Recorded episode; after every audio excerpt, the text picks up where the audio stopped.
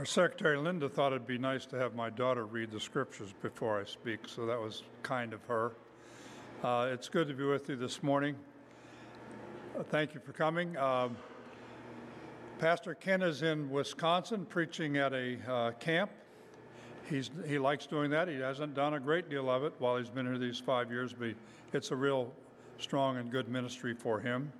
And so uh, I'm filling in for him. I want to thank those who participated this morning, the worship team, and Melanie leading it, and uh, Christy in the announcements. I love Christy. She does a great job. I'm going to make one little wee correction to what she said.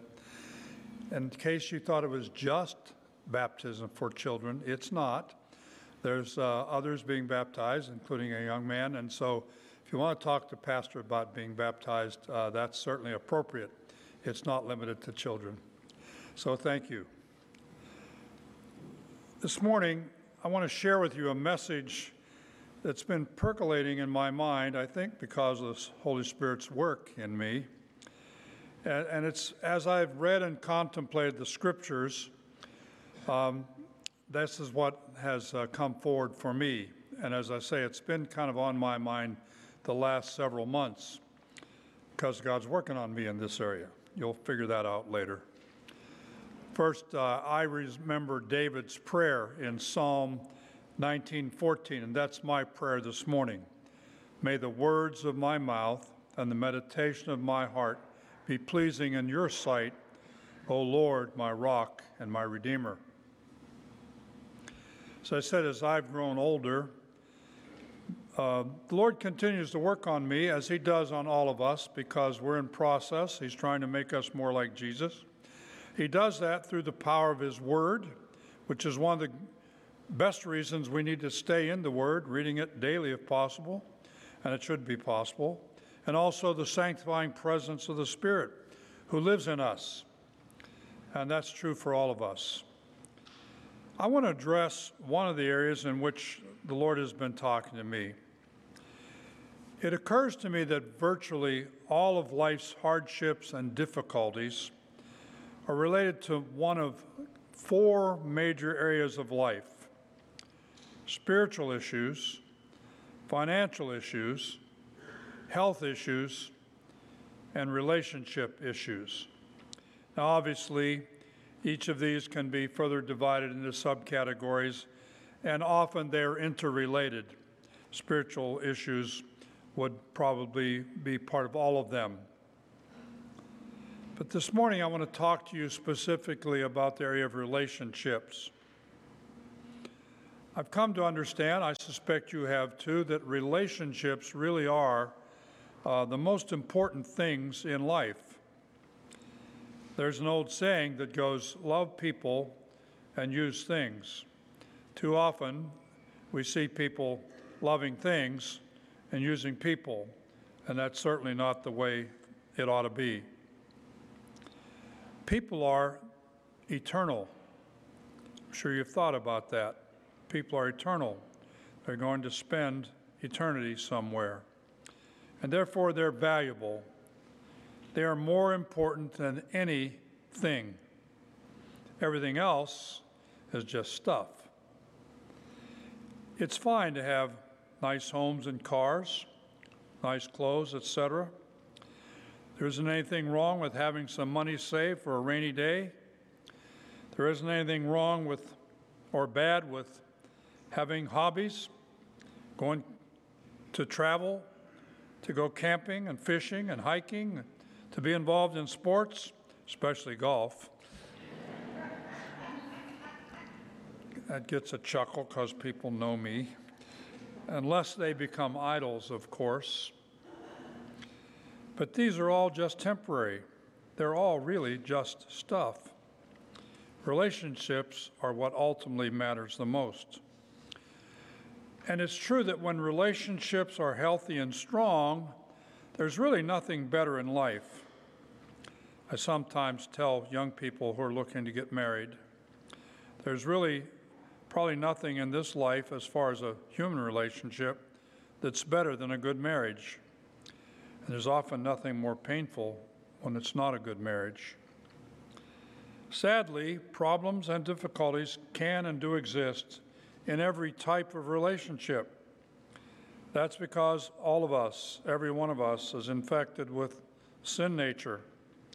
That nature just automatically causes us to think more about ourselves than we do about others, our own hurts, our own circumstances, our own feelings. Therefore, we tend to think less about others who have those same kinds of things. The Bible has a lot to say about healthy relationships. This morning, I'd like to review, and that's all it can be, is a review of six areas of relationship the Bible speaks to.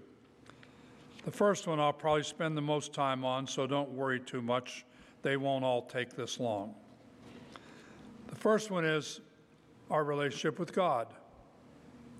That's the most important one of all. I re- refer to uh, the Gospel of Matthew in chapter 22, verses 37 to 40. Jesus is in Jerusalem, and some of the disciples, the Pharisees, I mean, are frequently, they become frustrated with him. Uh, they haven't believed in him, of course, and they're trying to trick him and trap him and get him to do something or say something which will give them cause to arrest him, to actually to kill him, which of course in God's time they actually did. But in in his lifetime, they often were confronting him. And at one occasion, as recorded in Matthew chapter 22, one of the Pharisees, uh, an expert in the law, meaning the Mosaic law, said to Jesus, Teacher, what is the greatest commandment in the law? And Jesus replied, Love the Lord your God with all your heart and with all your soul, with all your mind. This is the first and greatest commandment. And that would have pleased them because they believed that. And then Jesus added, And the second is like it love your neighbor as yourself. All the law and the prophets hang on these two commandments. So the Bible does teach that if we're going to get relationships right, we must start with loving God above everyone and everything else with all your heart, all your soul, all your mind. That verse troubled me for a long time. I've been in the church all my life. I was raised in a Christian home. I accepted Jesus when I was a boy. This verse always troubled me, thinking, how can I do that? How can I love him with all my heart, all my soul, and all my mind? I don't see him. And while he's part of my life, I, I have a great family. And when I was a young man, I married a great lady. Still married to her. She's still a great lady. Gave me children and grandchildren whom I love like you do. I love my family dearly. How do I love God more than my family? That, that's a hard thing, is it not? It's a good question. And I'm going to suggest the answer that I've come to, and I'm going to commend it to you. If you have difficulty contending with that command, let me suggest this get to know God better. Get to know Him better. Here's why before I tell you why.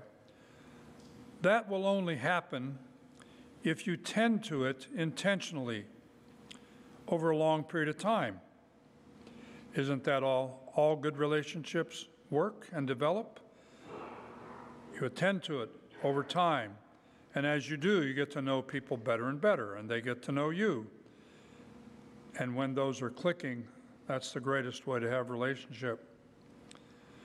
When you do that with God, you'll find it much easier to love Him above all others. Why? Here's why because He alone is the perfect one. He alone is without fault or blemish. He alone is holy and righteous and just and awesome beyond our understanding. While His holiness and power can frighten us, and to some extent it should. We also have to know him for his other wonderful attributes. Here are some of those God loves you far beyond what anyone else does. He is merciful and forgiving and faithful and kind and generous and compassionate and understanding. He knows us inside out, and we should know Him. And when you learn these things about Him, when you know God well, you can't help but love Him. And you ultimately can love Him above all else and everyone else because He alone, He alone is the only one who will give you all that you really desire deep in your heart and soul. In light of that, since we are not perfected yet, since we do sin, since we do have errors, errors, since we have flaws, since we can rub each other the wrong way sometimes, when you do wrong and when you're conscious of it by the Spirit's power, run to God. Don't run away from Him. Don't hide.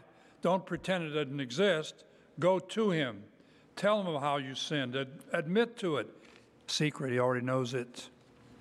He knew it before you did it, that you were going to do it. So there's no use hiding. Be open with Him. That's what a good relationship's about. Be open with Him. When I offend my wife, sometimes I do. Hopefully, not often as much as I used to, but you know, in a moment, maybe I respond quickly or harshly or not with the kind of kindness. I, I'll say, Lord, Cheryl, forgive me for that. And of course, she does. It's how you work with God. That's how you have relationship.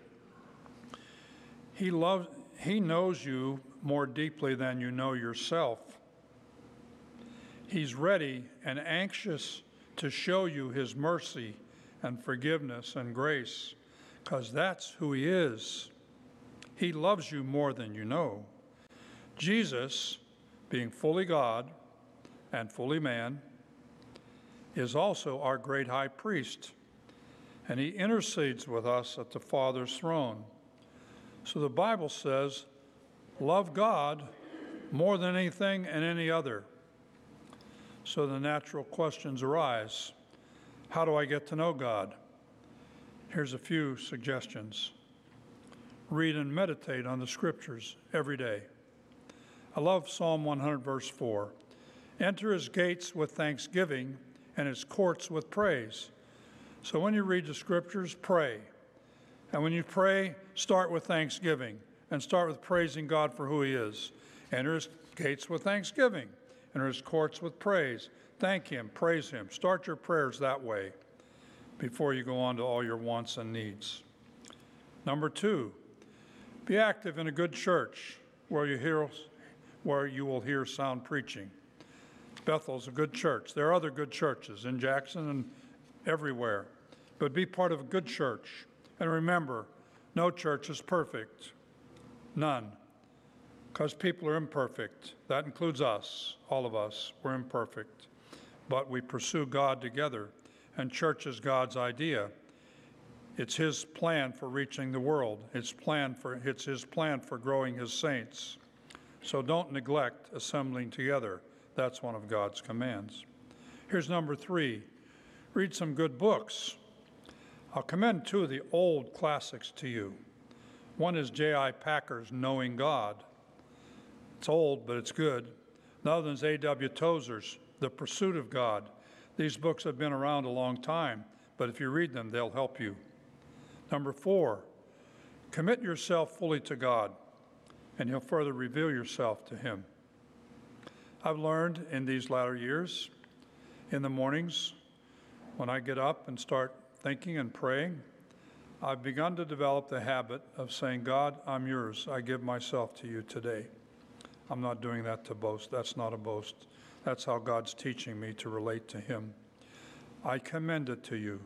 Daily, just give yourself to God. Say, God, use me today. I've already mentioned this, but number five, confess your sins quickly and repent. Uh, back a number of years ago, there was an old saying in the evangelical, evangelical church keep a short list of the things that are, are uh, not re- confessed. You know, confess quickly. As soon as you know it, just confess, repent. He loves you, and the, the relationship is immediately restored. When you sin, you don't lose your salvation, but you, you create a little rift like you do with other people. If you sin against them, there's a little tension there. Get it right, he, and that'll, that'll make it right. Walk in the light of His Word, number six, and your life, and you'll get to know Him better. If you, if you disobey His Word, you're not going to learn much. If you walk in His Word, you'll grow. Finally, number seven, participate in small groups with others who are living for God. The church is part of that, our assemblies on Sundays, but that's we're a bigger group. Find a group of small, a smaller group of people, and do life together. Do your Christian life together. These are some of the best practical ways I know to get to know God. And I'll repeat, I'll tell you what I've learned from a lifetime of experience. Knowing God is a lifetime endeavor. Sometimes it's challenging, but it's always rewarding. So again, I say, love God first. The second relationship I'll talk about more briefly, I assure you, is relationship with family. Relationship with family. The Bible speaks to husbands and wives and to children and, par- and parents very specifically in Ephesians chapter 5, verse 22 through uh, 6 4. And in those verses, you'll read it says, Husbands, love your wives as Christ loves the church, giving himself, giving himself for her well being, Christ for the church. That's how we're supposed to love our wives. It says, Wives are to respect and submit to their husbands, honor them, which, by the way, quite obviously becomes much easier for a wife to do when her husband is loving them the way Christ loved the church. When those two things work together well, they're beautifully. They're countercultural today. It's almost in our culture uh, shameful to even talk like that. But we believe the Bible. We believe God made man and, and woman. He made them to be together, one man, one wife, as in a marriage. And He knows how it works because He created us. If you do what God says, life works better. Children are to obey their parents. Obviously, that runs against the grain because we're sinful by nature. Fa- parents, and especially fathers, are told this, are not to exasperate their children, meaning by being too demanding, too harsh. That can, that can hurt relationships. You know it and I know it. You've probably seen it and I have. So, on both ways, there are things to do. There's more to say, but we won't. But when these admonitions to husbands and wives, children and parents are obeyed, life is more harmonious and peaceful. Obviously, I think, it should be obvious, it is to me, none of us fully fulfills these expectations at all times. So, again, how are we going to do that well? Well, you can start by not being proud and arrogant, be humble and entreatable, ready to be entreated, ready to confess and admit when you've done wrong. That'll go a long way. A soft answer turns away wrath. A humble spirit will heal a broken relationship. Two, be filled with Holy Spirit. Ask God to empower you by His Spirit to be the person He wants you to be. And of course, there are many books and seminars on uh, how to have good family life, including the grandparent the grandparenting class. Easy for you to say, the grandparenting class for others. Of course, these kind of relationships, a loving relationship and family, extends to grandparents, aunts and uncles, cousins, all your family. In general, be kind and gentle, loving and forgiving with your family members, and your relationships will be much better. The third area that I'd point to that the scriptures talk about is within the church family. It has a lot to say about that. There's much in the New Testament, especially in Paul's epistles, about how believers are to get along with one another in the church. It's readily apparent as we read the book of Acts and the epistles that believers weren't perfect then, just as they aren't perfect now. They had issues, they had troubles, they had faults, they had sins. Problems of all kinds are addressed in the epistles related to the churches to which they're writing. Churches had people, people are imperfect, people have problems. When you see problems in church, don't get shocked and run away. Understand that people are in process. Understand that God's working on people. Understand none of us are complete yet. Hang in there. Be patient. God is at work. If you throw it up, you'll take some of the problem. If you throw it up and leave, you'll take some of the problem with you. That's how that works. Most problems in churches arose due to differing understanding of what was prop- proper as in the early tensions of whether Christians had to obey the law of Moses, and even more often because of the sins, foibles, faults, flaws, idiosyncrasies, things about person's personality that just don't quite click with you. Everybody has a few bristles, and if you're against the other person the wrong way, it can create difficulty. Let's be honest, that's, that's human life. It exists. And in church, it's something we are over and over again restrict, instructed to be aware of and to work against. So here's what the epistles say about that. There's a whole list of one another's in the New Testament. One another's. Look it up, Google it, or look it in some resource. The one another's in the letters of John and Peter and Paul. Foremost among them, this is talking about church relations, are things like these love one another, be of the same mind, strive to maintain unity, forgive one another as Christ has forgiven us, confess your sins to one another, especially if you've sinned against someone, and absolutely so. Pray for one another, etc., etc. The list is long, and these are just some of them. We fulfill those admonitions when, admonitions when we take them seriously. Don't too think too highly of ourselves, but willingly put our others' interests ahead of our own. All of that requires the presence and power of the Holy Spirit, for those are not natural to the old nature. None of them are. Let me say a couple things on a side here. One is this for the last number of years here at Bethel, the Lord has granted us a very strong spirit of unity among our leaders. And it's something to be guarded and to be um, cherished. That doesn't mean that all the elders are yes men, or that we don't think for ourselves, that we, or that we don't sometimes disagree about things. It doesn't mean that. But we strive to maintain unity of spirit.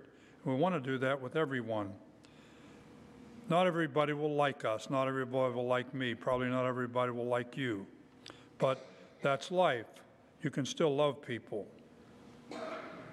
In our history here, back about 50 years ago, there was a very significant uh, split of the church. It was very harmful to the witness of Jesus Christ in this community. It was very harmful to this church, something like 50 years ago now. It's always something to be on guard about. So I, I appeal to you, and you're doing it. I, I'm not addressing what I can see as a existing problem in our church. I'm just saying that strive to obey these commands of the one another's. Live in the Spirit and do these things. God will bless our church for it. The fourth area of relationships I'd point to is relationships in the workplace. The, Bible does speak to that. If you go back to Ephesians chapter 6, verses 5 through 9, Paul writes about slaves and masters in that culture, but the principles he uh, talks about in that, those verses apply equally to contemporary workplaces with bosses and employees, with owners and the people who work for them.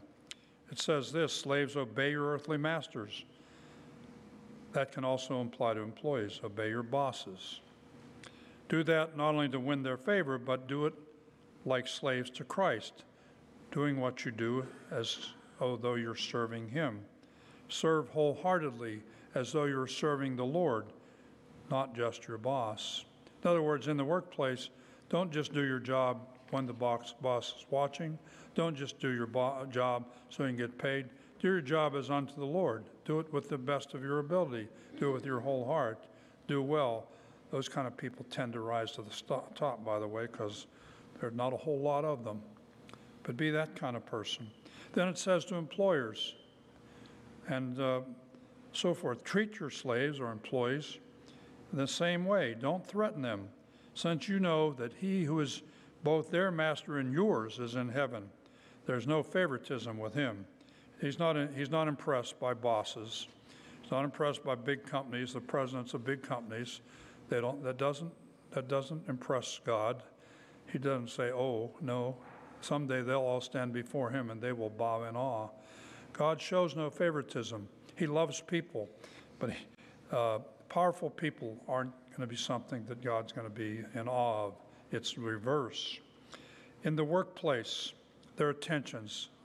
I'm old. I worked a long time in many various places. There's tensions in the workplace. There's politics in the workplace. There's difficulty. There's people who are just sometimes very raw, very lost, and they have strong problems. And they, they can make life difficult. Live your, live your work life as unto the Lord. And as much as possible, the Bible says, as much as possible, live in peace with all people. I love it that it says as much as possible because sometimes it's not possible. Somebody just doesn't want to live in peace with you. But make sure you're not the issue. If that's the way it is, ultimately that's the way it is. The fifth area of relationship I'd point to is this one relationships with friends outside the church. Uh, these, these principles hold true in all, all cases. First of all, if you have friends outside the church who don't know the Lord, it should be your concern to try to share the gospel with them. The first way to do that, there's two really important principles, I believe, here in people outside the church. Number one, you got to live a life that commends Christ to them. You're not going to be perfect. They should know you're a believer.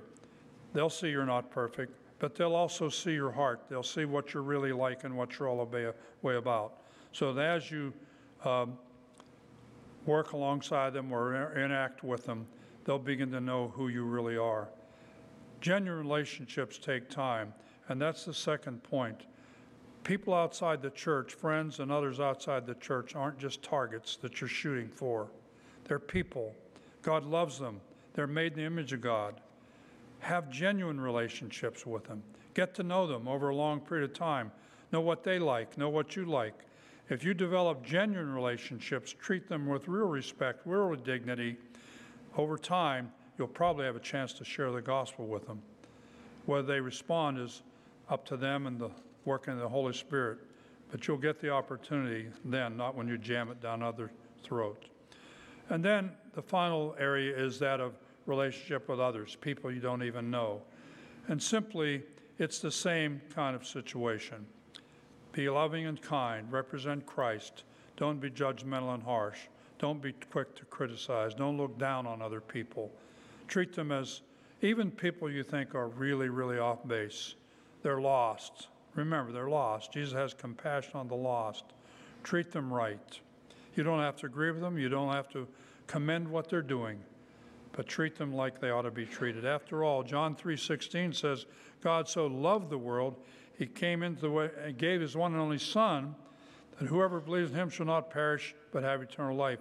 For God did not send his Son into the world to condemn the world, but to save the world through him. So we shouldn't be about condemning either. Whoever believes him is not condemned, but whoever does not believe stands condemned already because he's not believed. Don't be condemning in your attitude. Be open, be kind, be gentle. That's God's attitude and disposition to all people everywhere because they're all made in his image. Here's a few closing applications. Relationships get broken or strained for a number of reasons. Most often, it's because of an offense or perceived offense on the part of one person or other persons. An offense or perceived offense. So, number one, do your best not to give offense. Number two, choose not to take offense. Do you realize you can choose that? You can choose not to be offended. Too often, people are easily offended. They just assume the other person deliberately snubbed them or deliberately did something. And I would suggest to you oftentimes that's not true. The person's preoccupied. They were right in front of you, but their mind was elsewhere. They weren't snubbing you, they had something on heart and mind. So you can choose not to be offended. That would save a lot of time and heartache in relationships. Apply the principles in Matthew chapter 18. If you don't know that chapter, read it. In the church, it says if someone wrongs you, go to them. Go to them. And in church leadership, if it's a sinful thing, you start, you go to them, and then you go with another, and then you ultimately go to the church. Read those principles. You can repair relationships, and I'll tell you how in just a minute. And that's this learn how to apologize properly when you realize someone is offended by something you've done or they perceive that you've done. Bill Gothard taught this in his seminars that I was in way back in the 1970s. In some ways, he's lost some credibility among some, but he, this principle he taught, I learned back then, and I believe he was right on target with it. I want to share it with you. If you know there's offense with an offense between you and another person, here's the best way to handle it. Think about deeply what is my part of that. You may perceive, maybe you'll perceive it's all that person's fault. But maybe you say, well, it's 90% their fault, maybe 10% my fault. Well, let's say that's the case. Think hard about your 10%. Own up to it. Go to the other person and ask forgiveness for your 10%. And don't bring up their, their 90%. Just say, look, I was wrong about this, this thing, and apologize. Then ask for their answer. Say, I'm sorry I did that. I really didn't mean to hurt you. Will you forgive me? And then wait for them to answer. Wait for them to say, I will, I do. You would be surprised how often that works. Frequently, not always, not always, but frequently, the other person will own up to their end of that and ask for your forgiveness. Again, not always, and you shouldn't do it only because of that, but they uh, that often happens, and relationships can be repaired. Learning how to apologize well is an important life skill. Finally, let's all try to live up to the admonitions of 1 Corinthians 13, which is why I asked for this passage to be read. It's all about how do you love one another. Let me just reread the few that's in the middle of that chapter on love. Be loving. Love is patient. Love is kind. It does not envy. It does not boast. It is not proud. It is not self seeking. It is not easily angered. It keeps no record of wrongs. Mike Vanderwalker is going to give our benediction.